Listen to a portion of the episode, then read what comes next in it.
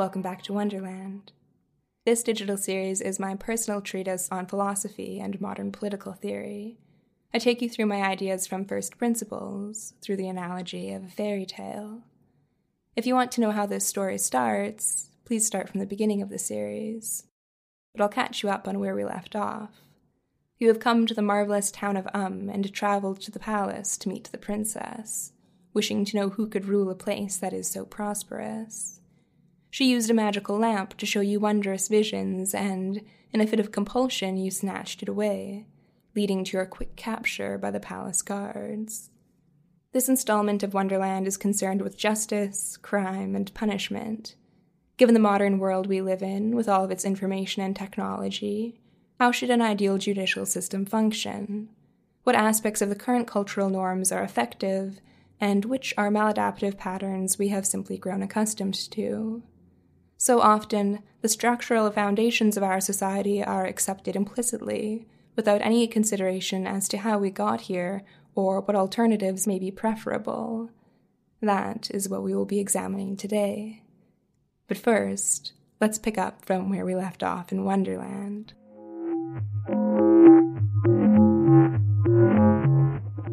Chapter one.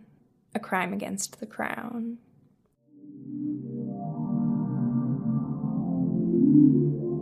You wake up in a white room without windows. You sit up and see a toilet, sink, and door with no handle. The door swings open, and a man with a bushy mustache walks in. It's True, the guard from the gate. He's carrying a clipboard and gives you a disappointed look up and down. "Well, if it isn't our new hero," says the guard with a frown.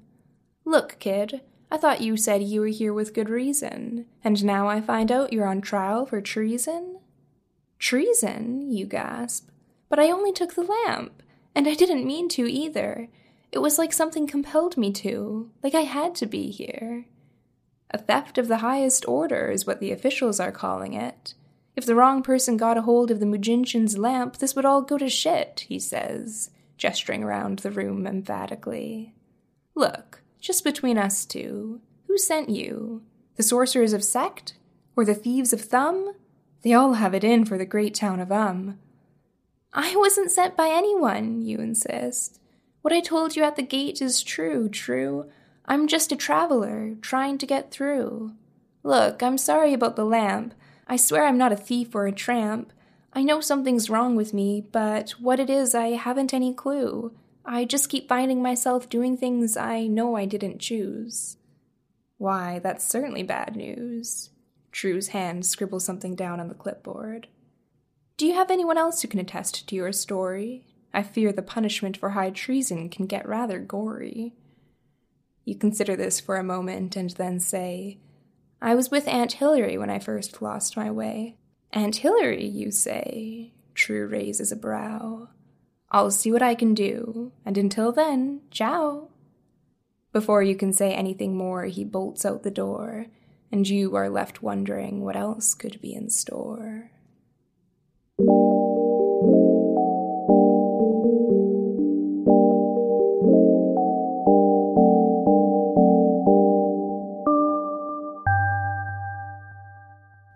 The first ingredient of any judicial system is the question of what constitutes crime. What are the actions that violate the rules of the social contract and necessitate state intervention? An advantage of the patchwork model described in The Structure of Freedom is that it allows for a multiplicity of political systems to coexist harmoniously, each operating by its own principles and serving distinct communities. One person may want to live in a social system with strict rules and harsh consequences, while another prefers a more laissez-faire approach. There is no innate conflict between these groups. Conflict only arises when they are forced to compete for control over the same scrap of territory. The patchwork model is comparable to the state system, with each patch having total sovereignty over its citizens.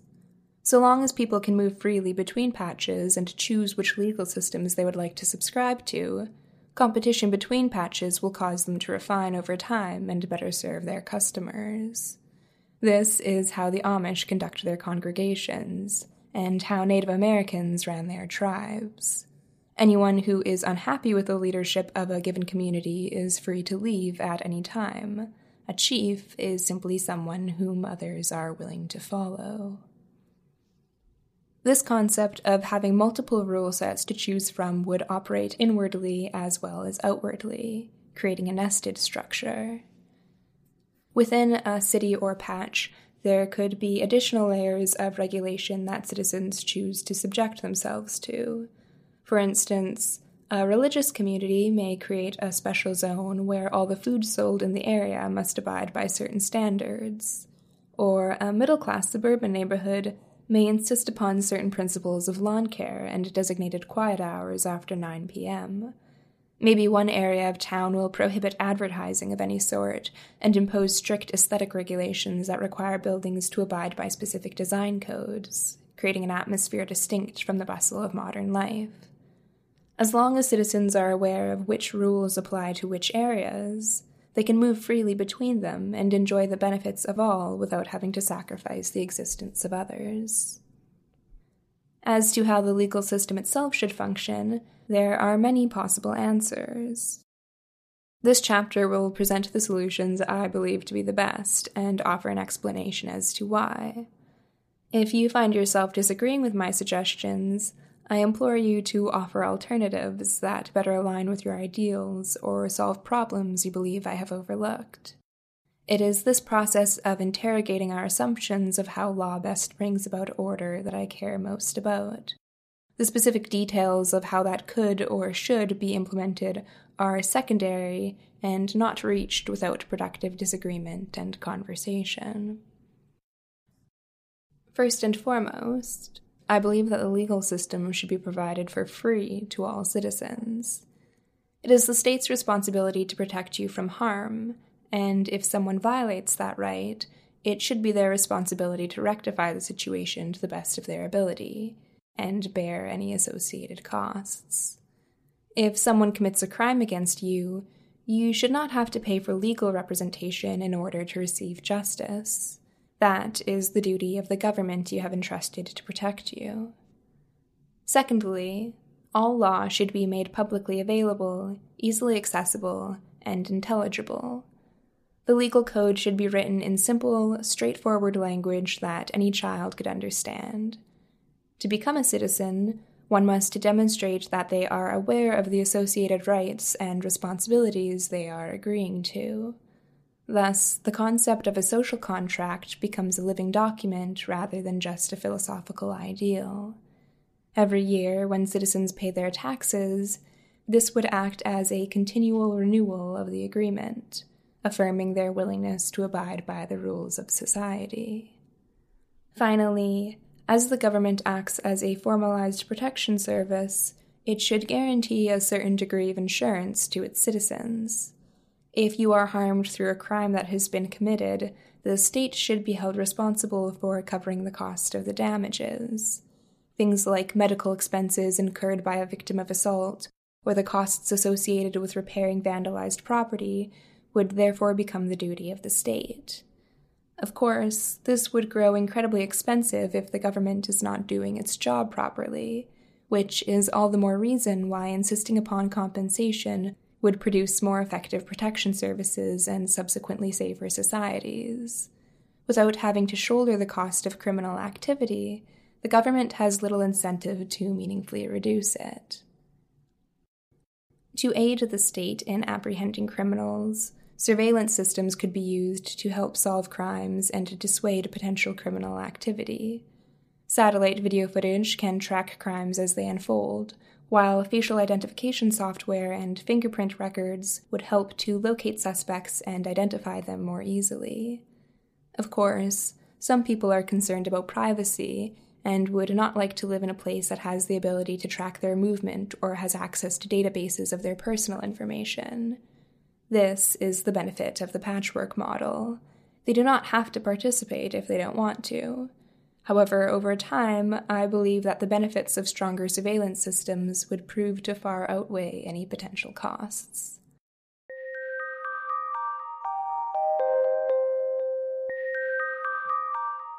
Now comes the question as to what should actually constitute a crime, to which I adopt essentially libertarian foundations.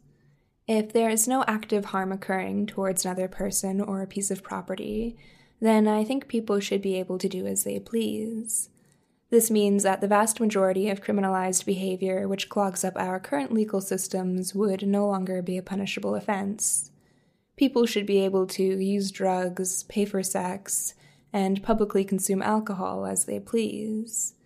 Meanwhile, things like D U Is, parking, and speeding tickets will soon become things of the past as self-driving vehicles become the norm. As I see it, there are three main areas where the state should be expected to intervene on behalf of its citizens: protecting individual autonomy, one's basic rights and liberties, interpersonal relationships, such as trade, contracts, and family law, and environmental integrity, which ensures that public land and private property is not damaged needlessly. There are also actions that do not negatively impact any individual, but instead violate the social compact that was made with the state. There could be reasonable restrictions imposed upon things like possessing dangerous materials, such as weapons of war or hazardous chemicals. If it's discovered that a collection of citizens are conspiring to overthrow the government or commit acts of terrorism, these actions would be prosecuted as crimes against the state, rather than harms affecting a specific individual. For this reason, I have split the domains of crime into two distinct camps: crimes against the community and crimes against the state. Crimes against the community are all of the usual interpersonal conflicts you would expect to arise in a society. They occur on a local scale, between individuals, and have little consequence outside of the directly impacted parties. Things like theft, vandalism, assault, and involuntary manslaughter would fall into this category. Crimes against the state, on the other hand, are an affront to the institution of government itself. Many people may be involved or impacted, such as large-scale environmental damage, terrorist plots, or corporate violations of regulation which harm entire populations. Actions like these are premeditated and must be treated more harshly than your everyday interpersonal injustices. The legal code should be easily accessible and taught to all citizens from a young age. The public should have common knowledge of what actions constitute crime and what sort of consequences occur if you commit them. Most of us have a rough idea of what we should or shouldn't do, but no specific knowledge on how often or how harshly these standards are enforced. Can I get in trouble for jaywalking? For swiping a pack of gum from the grocery store? For torrenting a movie? Unlike our current legal system, I believe that ignorance of the law is a valid excuse for bad behavior. It should be the state's responsibility to ensure that its citizens are aware of the laws they must comply with. No one would expect you to play a game properly if you hadn't been taught the rules first. So why should political life be treated any differently? When more people are aware of what constitutes criminal action and why, they become more likely to internally enforce these standards. If the laws are fair and violators are effectively detected and dealt with, citizens have more reason to obey the rules and encourage others to do the same. Right now, the fact that some trivial actions are criminalized makes the entire legal system feel arbitrary and archaic. The state is less likely to be taken seriously or treated with respect when it is evident that the laws are not consistently or unilaterally enforced. Only genuinely harmful action should be made illegal, and the law should be strict about enforcing its standards.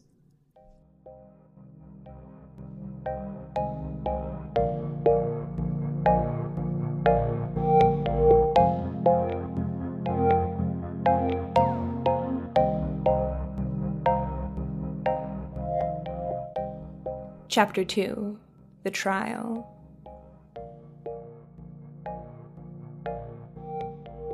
A while later, a new guard comes to your cell and tells you to follow his lead. He brings you through a long series of passages and eventually into a large chamber. The space feels like a cathedral. White stone walls tower up towards the ceiling, and ornate panes of stained glass decorating the back wall cast colorful beams of light across the room. In front of the windows is a large table in the shape of a thin crescent moon. The princess sits at its center, with six empty seats curving inwards on either side. As you walk down the aisle towards her, you pass by benches filled with people. They must be villagers, you muse, come to watch the spectacle. Given the opulence of the room and the guard by your side, you feel almost like a bride on her wedding day, except for the fact that you're terrified. You don't know the first thing about this city. Sure, the people seem nice enough, but now that you're on trial for treason, who knows what they'll do? You reach the platform where the table sits, raised above the audience, and the guard motions for you to go ahead. Leaving him behind, you climb up the couple of steps towards the princess and walk forward until you're standing in the middle of the crescent moon table. The princess looks at you and then proceeds to rise, raising her arms on either side. From doors to the left and right of the table enter six men and six women. Each is adorned in elegant emerald green robes and looks completely at ease. They file in along each end of the table, taking position behind their respective seats until all twelve surround you. Once they are all in place, the princess speaks. "These are my justices, my judges, my jury.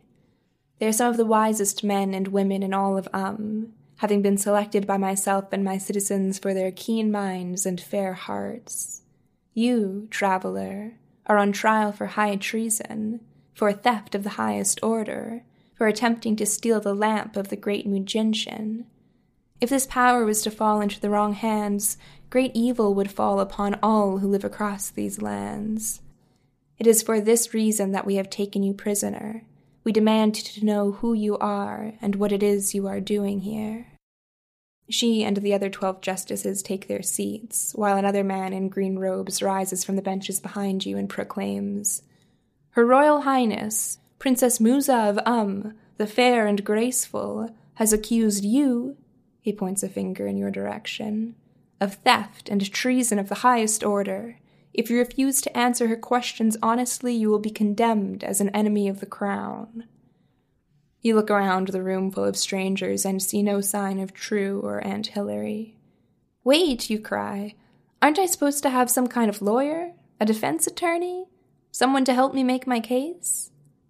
"Nonsense," says the man. "All we want is the truth. Now, tell us. What was your intention with the lamp? The princess herself saw you take it. You don't deny the testimony of Her Royal Highness, do you?" "No, no, of course it's true. But look, I didn't want to take it. It was like some strange force compelled me, like I couldn't resist." "Who are you?" asks one of the justices seated at the table. She has mousy brown hair and pointed features which examine you quizzically. I... I don't know. I can't remember anything about who I am, how long I've been here, or where I came from. I'm just as confused as you all are. I'm sorry if I've caused any trouble. I swear it wasn't my intention. Sometimes I feel like a puppet being pulled around on strings." "Strings," repeats the princess quietly. "What's the first thing you remember?" another justice asks, a broad man with dark skin and warm eyes. "A maze, you say. All I know is that I started in a hedge maze." A collective gasp ripples through the audience behind you as the justices exchange looks of fear, doubt, and awe. "What's so strange about that?" you ask, unnerved. An older justice with gray hair and speckles perched upon her nose responds, "Our world is surrounded by a great wall on all sides. No man or magic can cross it. Anyone who tries finds themselves lost in a maze with no end." "I was there," you say. "That's how this entire adventure started." "And how did you escape?" asks another justice. He has a stern brow and strong chin. "By following the right path," you reply, eyeing the princess for a look of approval. She matches your gaze but does not acknowledge it, too intently focused upon the story unfolding before her. "True tells me you have a witness," she says. "Yes," you answer, turning your attention towards the justices. "Aunt Hillary is the first person I met upon coming here, and it was with her when I first lost my way. We were drinking tea in her cabin when suddenly I was overwhelmed with a need to escape. A will that was not my own drove me out of her home and deep into the woods, where I later regained consciousness. "Is this true?" inquires the princess.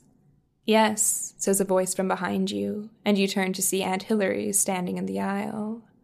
"Yes," she says again. "I sensed something was amiss, so I sent my aunts to investigate the forest, and lo and behold, this traveler came crawling out of their midst.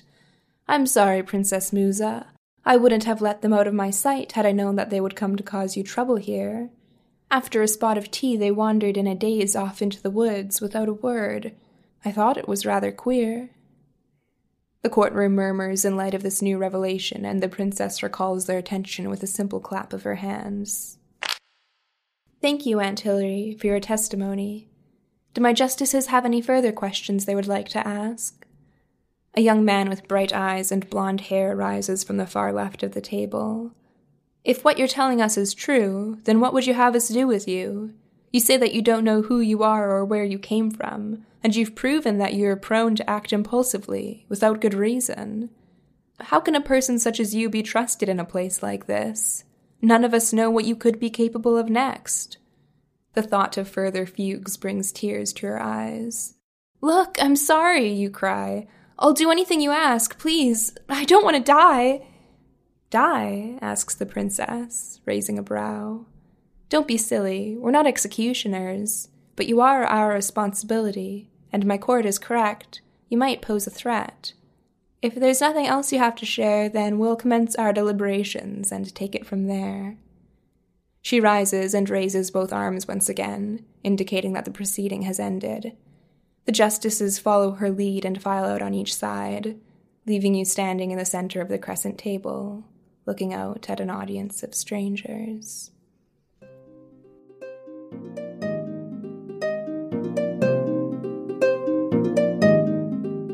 Chapter three. Adversity and Reconciliation. In the chapter of Wonderland titled Protection and Police, I describe a system of government services based on the concept of community centers. These centers would be situated within twenty-minute walks of one another and act as access points where citizens can receive whatever social services they require. Whether it's food to eat, medical assistance, psychological support, or simply a space to spend an afternoon, the community center would provide it all. The surrounding area would consist of gardens, parks, and playgrounds to encourage locals to use these places as central gathering points. Instead of having police officers who operate out of imposing police stations, the community center would be the home of guardians, specialized citizens employed by the state to uphold law and order by protecting and serving their community. These guardians would be rigorously trained in combat, first aid, and interpersonal mediation in order to produce an individual who is able to intervene in almost any situation. It is the guardians who would be summoned to address crime and resolve conflicts that emerge within the community. If the perpetrator of an act is unknown, detectives may be called along to aid in the investigation. They would have the authority to close off crime scenes, collect evidence, and conduct interviews, but only with consent from the concerned parties. Forcible detainment of a citizen over petty crimes would be impermissible. Someone who refuses to cooperate with the law would instead be held in contempt of justice and risk having their citizenship revoked. A volitional legal system will only work when there are certain standards of behavior that everyone must abide by. You cannot be forced to participate, but if you do choose to, there are certain legal obligations you are expected to fulfill. The guardians would be tasked with addressing community conflicts, anything from vandalism or harassment to theft and assault. These interpersonal affairs would be resolved not through the court system, but instead through the methodologies of restorative justice and reconciliation. This is the solution proposed by Dutch criminologist Herman Bianchi, who advocated for alternatives to the adversarial legal and punitive prison systems.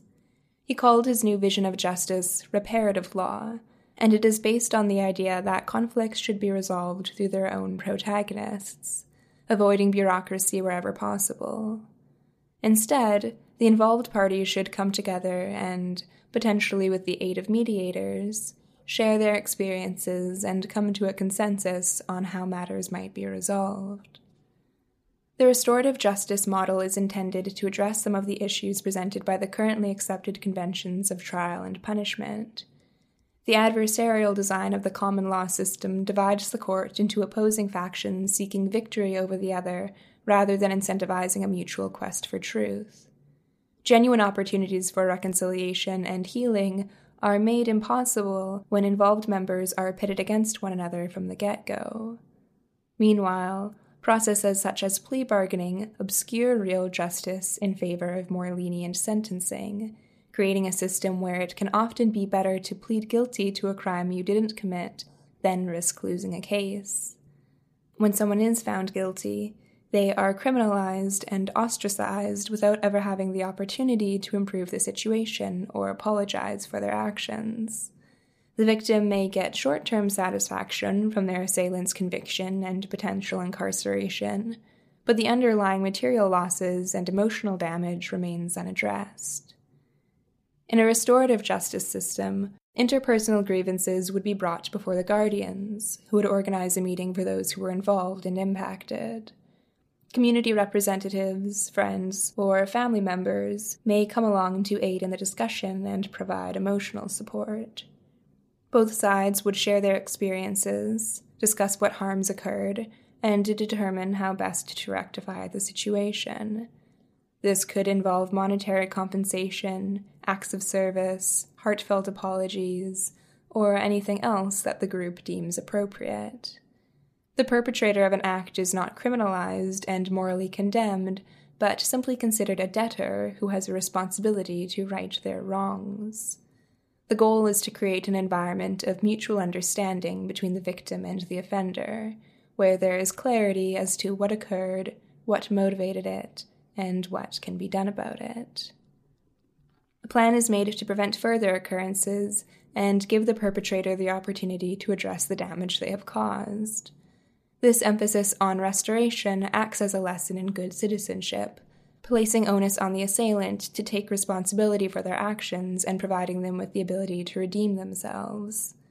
Additionally, allowing the victim to have an active role in the discussions rather than watching justice be carried out on their behalf helps to reduce feelings of anxiety and powerlessness. Even if they have been traumatized by the event, being empowered with the ability to voice their grievances and participate in determining the consequences helps to ameliorate feelings of victimhood and helplessness. The reparative model would be used to address any of the crimes against the community described in the previous section. Cases of theft, destruction, insult, or injury would all be rectified through local measures without the imposition of courts and complex legal procedures. The goal is not to punish the perpetrator, merely resolve whatever harms have occurred to the best of their ability. Even in serious cases of rape or manslaughter, I believe victims would often find more emotional resolution through being able to discuss what happened, why it happened, and what happens next. When you are no longer painting pictures with the black and white brush of guilt or innocence, you can start to shed some light on the nuances of social interactions and understand how they emerged. A system that encourages honest discussion, vulnerability, and a genuine attempt at reconciliation will do much more to promote compassion and closure. If somebody refuses to participate or is uncooperative in discussions, this becomes an issue of the state. The state, unlike the local-level guardians, does have the right to detain someone if they are in violation of the terms of their citizenship. It is their responsibility to secure the border and ensure that the people within are abiding by their standards. A person who is wrongfully accused of a crime has no reason not to show up to mediations and simply state their case. If someone has such aggressive and antisocial tendencies that they are incapable of a civil discussion, they could justifiably be detained until they either rescind their citizenship or agree to cooperate.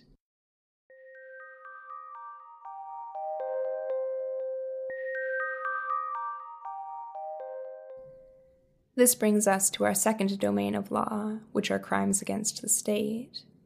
crimes against the state have harsher and broader consequences outside of interpersonal affairs, and may have many involved members. Egregious violations of personal autonomy, such as murder or kidnapping, would belong in this category, as would acts of conspiracy, collusion, terrorism, and treason. Smuggling controlled substances, damaging the environment, or violating other forms of regulation would also fall under this jurisdiction. These crimes would not be addressed through internal community dialogue, but instead be brought directly before the state itself. This would be accomplished through the inquisitorial system, which differs from common law by employing no distinct prosecution or defense. Instead of acting as impartial observers, the court would be actively involved in investigating the facts of the case. This non-adversarial approach means that there is no plaintiff or defendant. It is simply you and the state. As all citizens are required to have knowledge of the law, they would be able to represent and advocate for themselves rather than turning this responsibility over to a third party. Anyone involved in the proceedings would have the right to summon witnesses, ask questions, and request evidence. The primary aim is the pursuit of truth and gaining a holistic understanding of all available facts. This process is cooperative, not combative. Subjective experiences may differ, but a consistent narrative should emerge through a collective commitment to open inquiry. As with our current systems, there should always be an assumption of innocence and tendency towards lenience where stories conflict or the facts are unclear. Truly malevolent people are generally repeat offenders and will eventually incriminate themselves again if given the opportunity. The goal is not to attach guilt or innocence to any particular set of actions, but instead create a consensus on what occurred and to determine what should be done.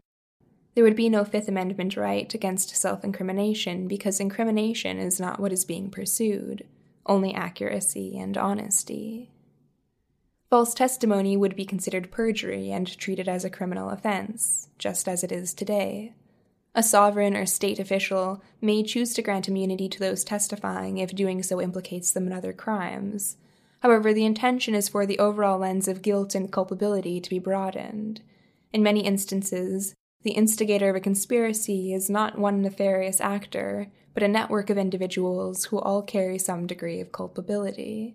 Our inquisitorial system should aim to untangle this network, rather than target any of its particular actors. To aid in this adjudication process would be a panel of justices. This role would hybridize that of the current judge and a jury.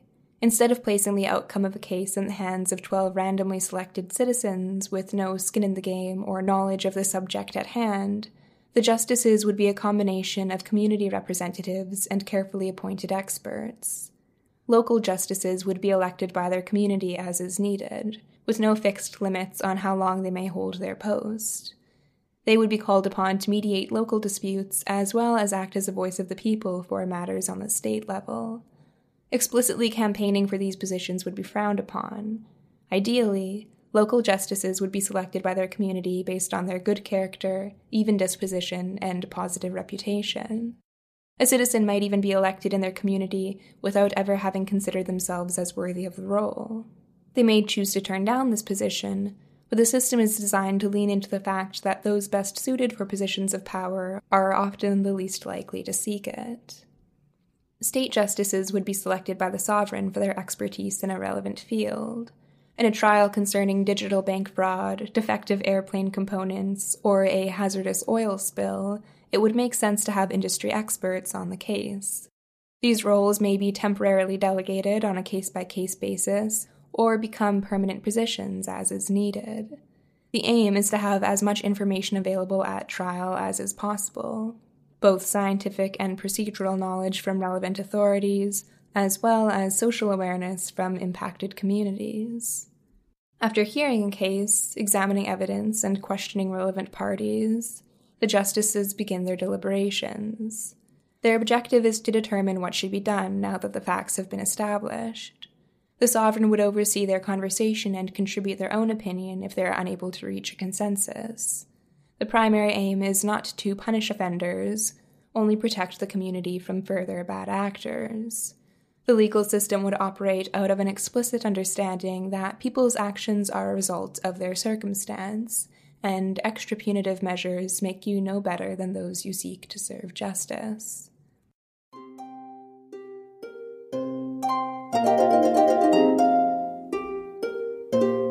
Chapter four. The Verdict. You stand in the center of the courtroom for quite some time, the eyes of the citizens of Um fixed firmly upon you. A few look concerned, others angry, others suspicious. A few pass you small smiles of encouragement or wink compassionately, as if to say, "This will all be over soon." After a while, you hear the sound of a door opening behind you, and turn around to see the princess coming back into the courtroom. Instead of returning to her seat behind the crescent table, she walks around the other side and comes to stand next to you. She gazes at you for a moment, bright eyes staring straight into yours, posing a question that cannot be answered. Then she takes your hands in hers, and suddenly you are aware of how hot and clammy they are when contrasted with her porcelain cool skin. Then she speaks, addressing you directly, but with the knowledge that her words will reverberate throughout the room. "It didn't take long for my justices to reach their decision. It's clear to all of us here that you are lost and acted without good reason. That isn't sufficient grounds to be charged with high treason. Normally, in circumstances such as these, we would simply cast you out of Um to return to wherever you came from. But if the tale you tell is true, then your situation is not that simple, for you have no known home to return to. Thus, my wise justices have come to a rather unique decision. We would like to offer you a place to stay in the town of Um, with only one condition." "What's that?" you ask, both elated and terrified. The princess lets go of your hands and reaches up to touch your temple with her right index finger. "We want to look into your mind, to see if we can unearth who you are and where you came from, to see if we can determine what's causing these lapses in agency and how to put an end to them. Maybe then you will be able to find your way home." This declaration of mercy causes you to grow weak at the knees as you sputter out your thanks. "Yes, of course, whatever you need. Th- thank you, Your Highness. You are as beautiful as you are kind. I shall be forever in your debt. But what exactly do you mean by look into my mind?" The girl smiles at you and wraps her dainty fingers around your wrist, holding your arm up before the court. "It is decided, then," she declares to the room. "Standing before you is the new ward of Um. Please treat them with the same grace and respect you would give to any citizen. Every man, woman, and child in this room has made mistakes. Let us not be defined by them." The audience rises to applaud their approval, and the princess pulls you aside, through the doorway to the right of the table. Waves of relief wash over you as you enter the quiet annex. Here, the dramatic vaulted ceilings of the courtroom give way to intimate wood-paneled walls. A thin bench runs along the length of the room, and the princess gestures for you to take a seat. "You did well," she says. "And don't worry, this next part will be a breeze. We'll start tomorrow. In the meantime, I suggest you get some rest. One of my guards will be here to retrieve you shortly. I'm sorry, I know you have questions, but I must leave you now. I have other affairs that need my attention." She gives you a smile and glides out of the room, giving you a moment to breathe a long sigh of relief.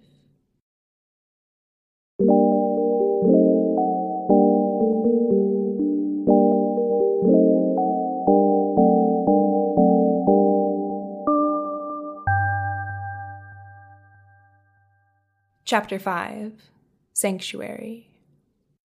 The modern system of prison as the predominant consequence for criminal behavior leaves much to be desired. They are expensive to run, dehumanizing to live in, and often counterproductive to their own ends. Punishing criminal action by placing offenders in an institution filled with other criminals is a recipe for radicalization and recidivism.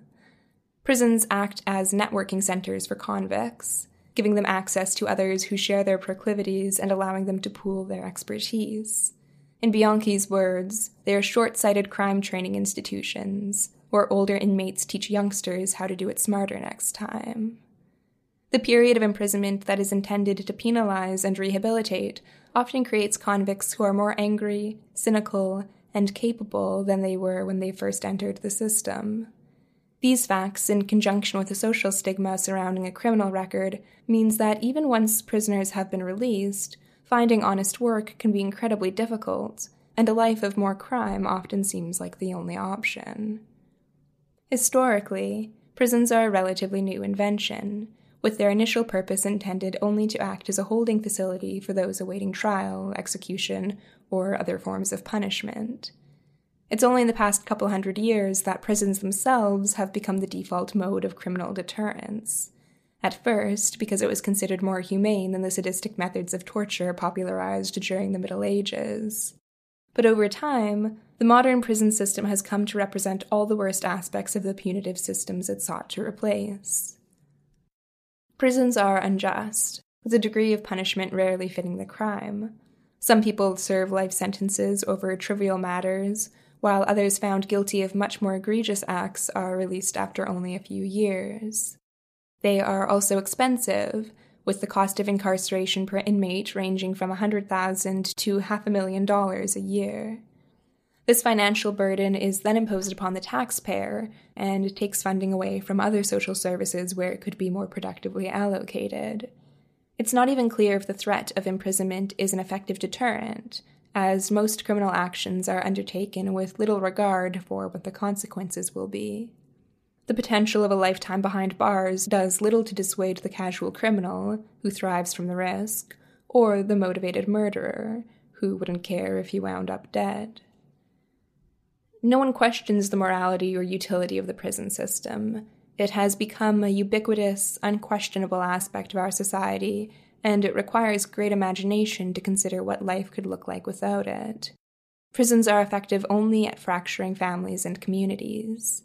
They act as torture chambers for the soul, removing productive members from society and giving them little opportunity to earn their salvation. They do nothing to rehabilitate the criminal or restore dignity to their victim. It is a lazy, short-sighted system which operates under the assumption that society can be divided into good and bad actors. And so long as the bad people are kept away from the good people, peace and prosperity are possible. I hold a rather different view, which is that it is precisely through allowing those predisposed towards criminality to intermingle with the rest of society that criminal behavior is genuinely reduced. It is only through showing those who have done wrong what is right that they are able to learn, repent, and grow. The means of justice must be just, and it makes no sense to punish people for failing to do what they have never been shown. A compassionate populace is created through compassionate governance. Two wrongs will never make a right.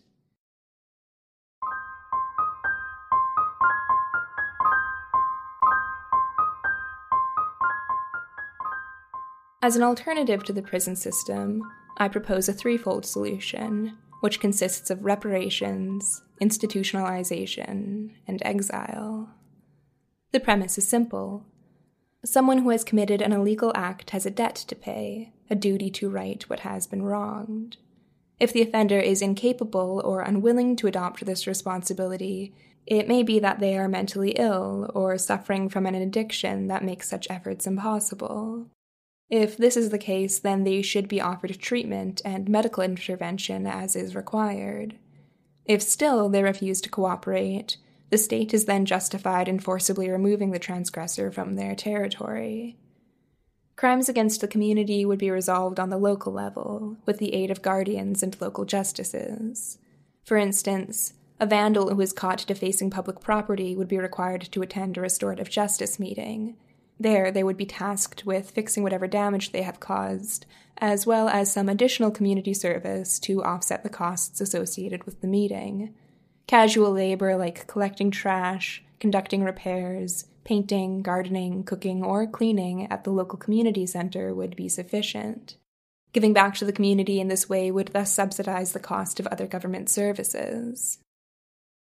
If the person becomes a repeat offender, harsher penalties may be imposed, or alternative strategies explored. For instance, if they consistently demonstrate aggressive and antisocial behavior, it might be decided that they should attend and pay for weekly therapy sessions. It is important that the cost of intervention falls upon the perpetrator wherever possible. It is not sufficient for them to simply correct whatever wrong got them in trouble. They are also responsible for replenishing whatever resources were required to get them out of it. If the offender lacks the necessary funds, the state may either seize their assets or provide them with employment opportunities to pay off their debts. Guardians would be similarly held liable for any damage their actions may have caused. A broken-down door or a laptop confiscated in pursuit of justice would have to be repaired and replaced by those who did the damage. People who are routinely found in violation of the law may be petitioned for removal by their community. If a reasonable argument can be made that they show no interest in upholding the social contract, this becomes an issue of the state. An occasional theft, assault, or lie can be forgiven, but repeated patterns of behavior require alternative forms of intervention. Someone who consistently demonstrates aggressive behavior and presents a risk to themselves and others may benefit from institutionalization. This system of voluntary commitment would operate as a gradient between short-term rehabilitation and mental health treatment to long-term psychiatric care and quarantine. These facilities would be intended to treat people suffering from addiction, mental illness, and antisocial tendencies. Anyone struggling with drug abuse would have access to treatment programs and the ability to pay for the associated costs after they have made a full recovery. Someone who suffers from psychosis may be temporarily detained against their will while they are experiencing an episode, and then consent to being committed once they had returned to lucidity.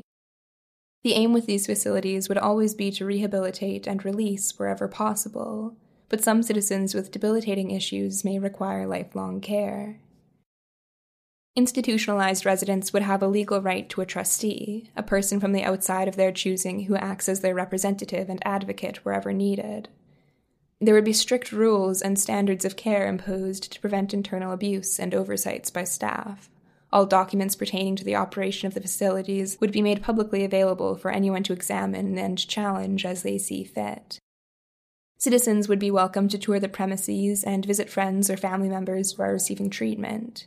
Additionally, a government representative would be tasked with personally meeting with and writing annual reports on the state of the citizens who have been institutionalized.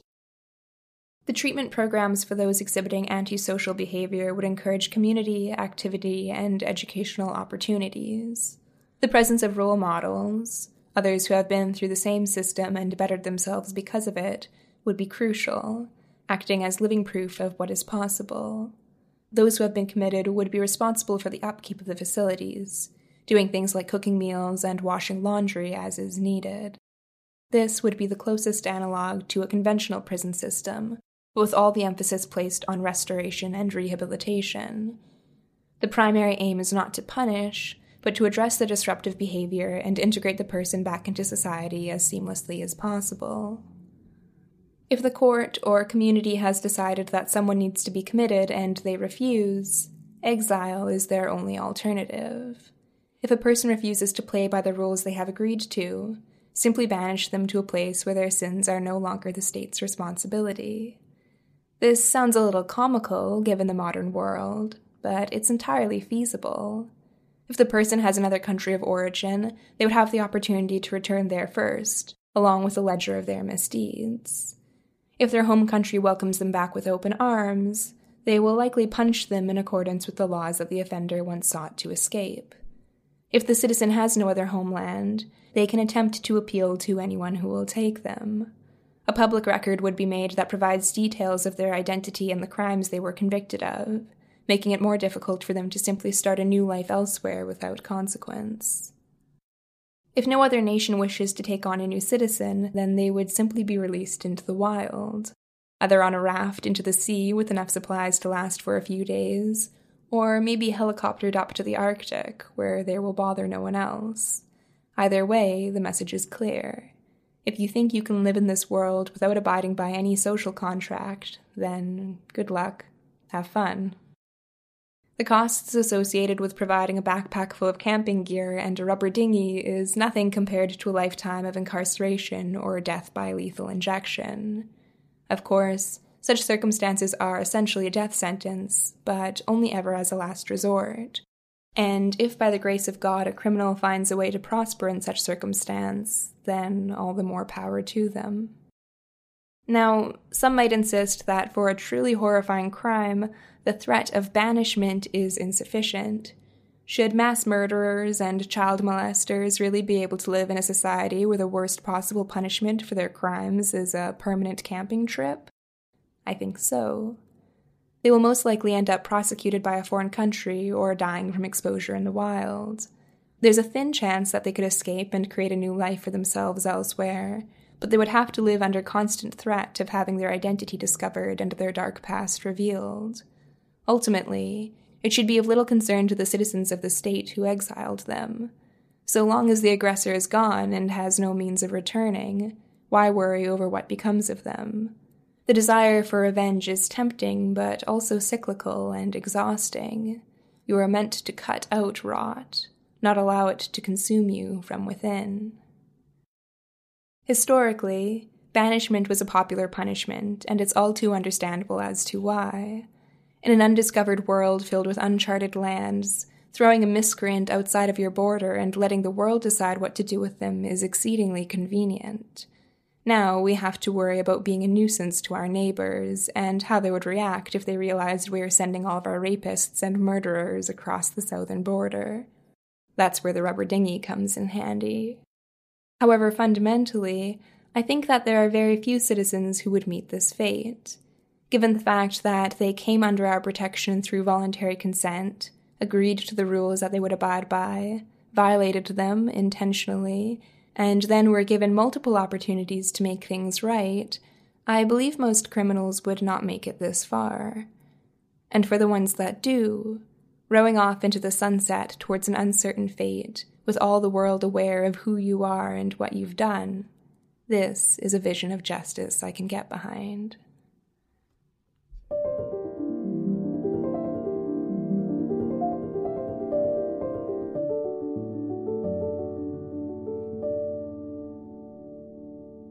I hope you enjoyed this journey down the rabbit hole, and I would love to hear any feedback you have to share.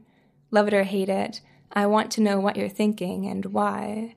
I plan on hosting a live stream soon after this episode releases where I dive a little deeper into the topic, answer questions, and get into some of the areas and implications left unexplored. This political philosophy project of mine is broad, complicated, and constantly under development.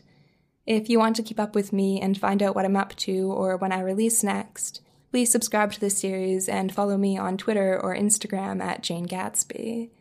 If you wish to share your thoughts, you can email me at janeblooms eight at gmail dot com or leave a comment on my Substack, which is linked in the description of this episode. Thank you so much for visiting Wonderland.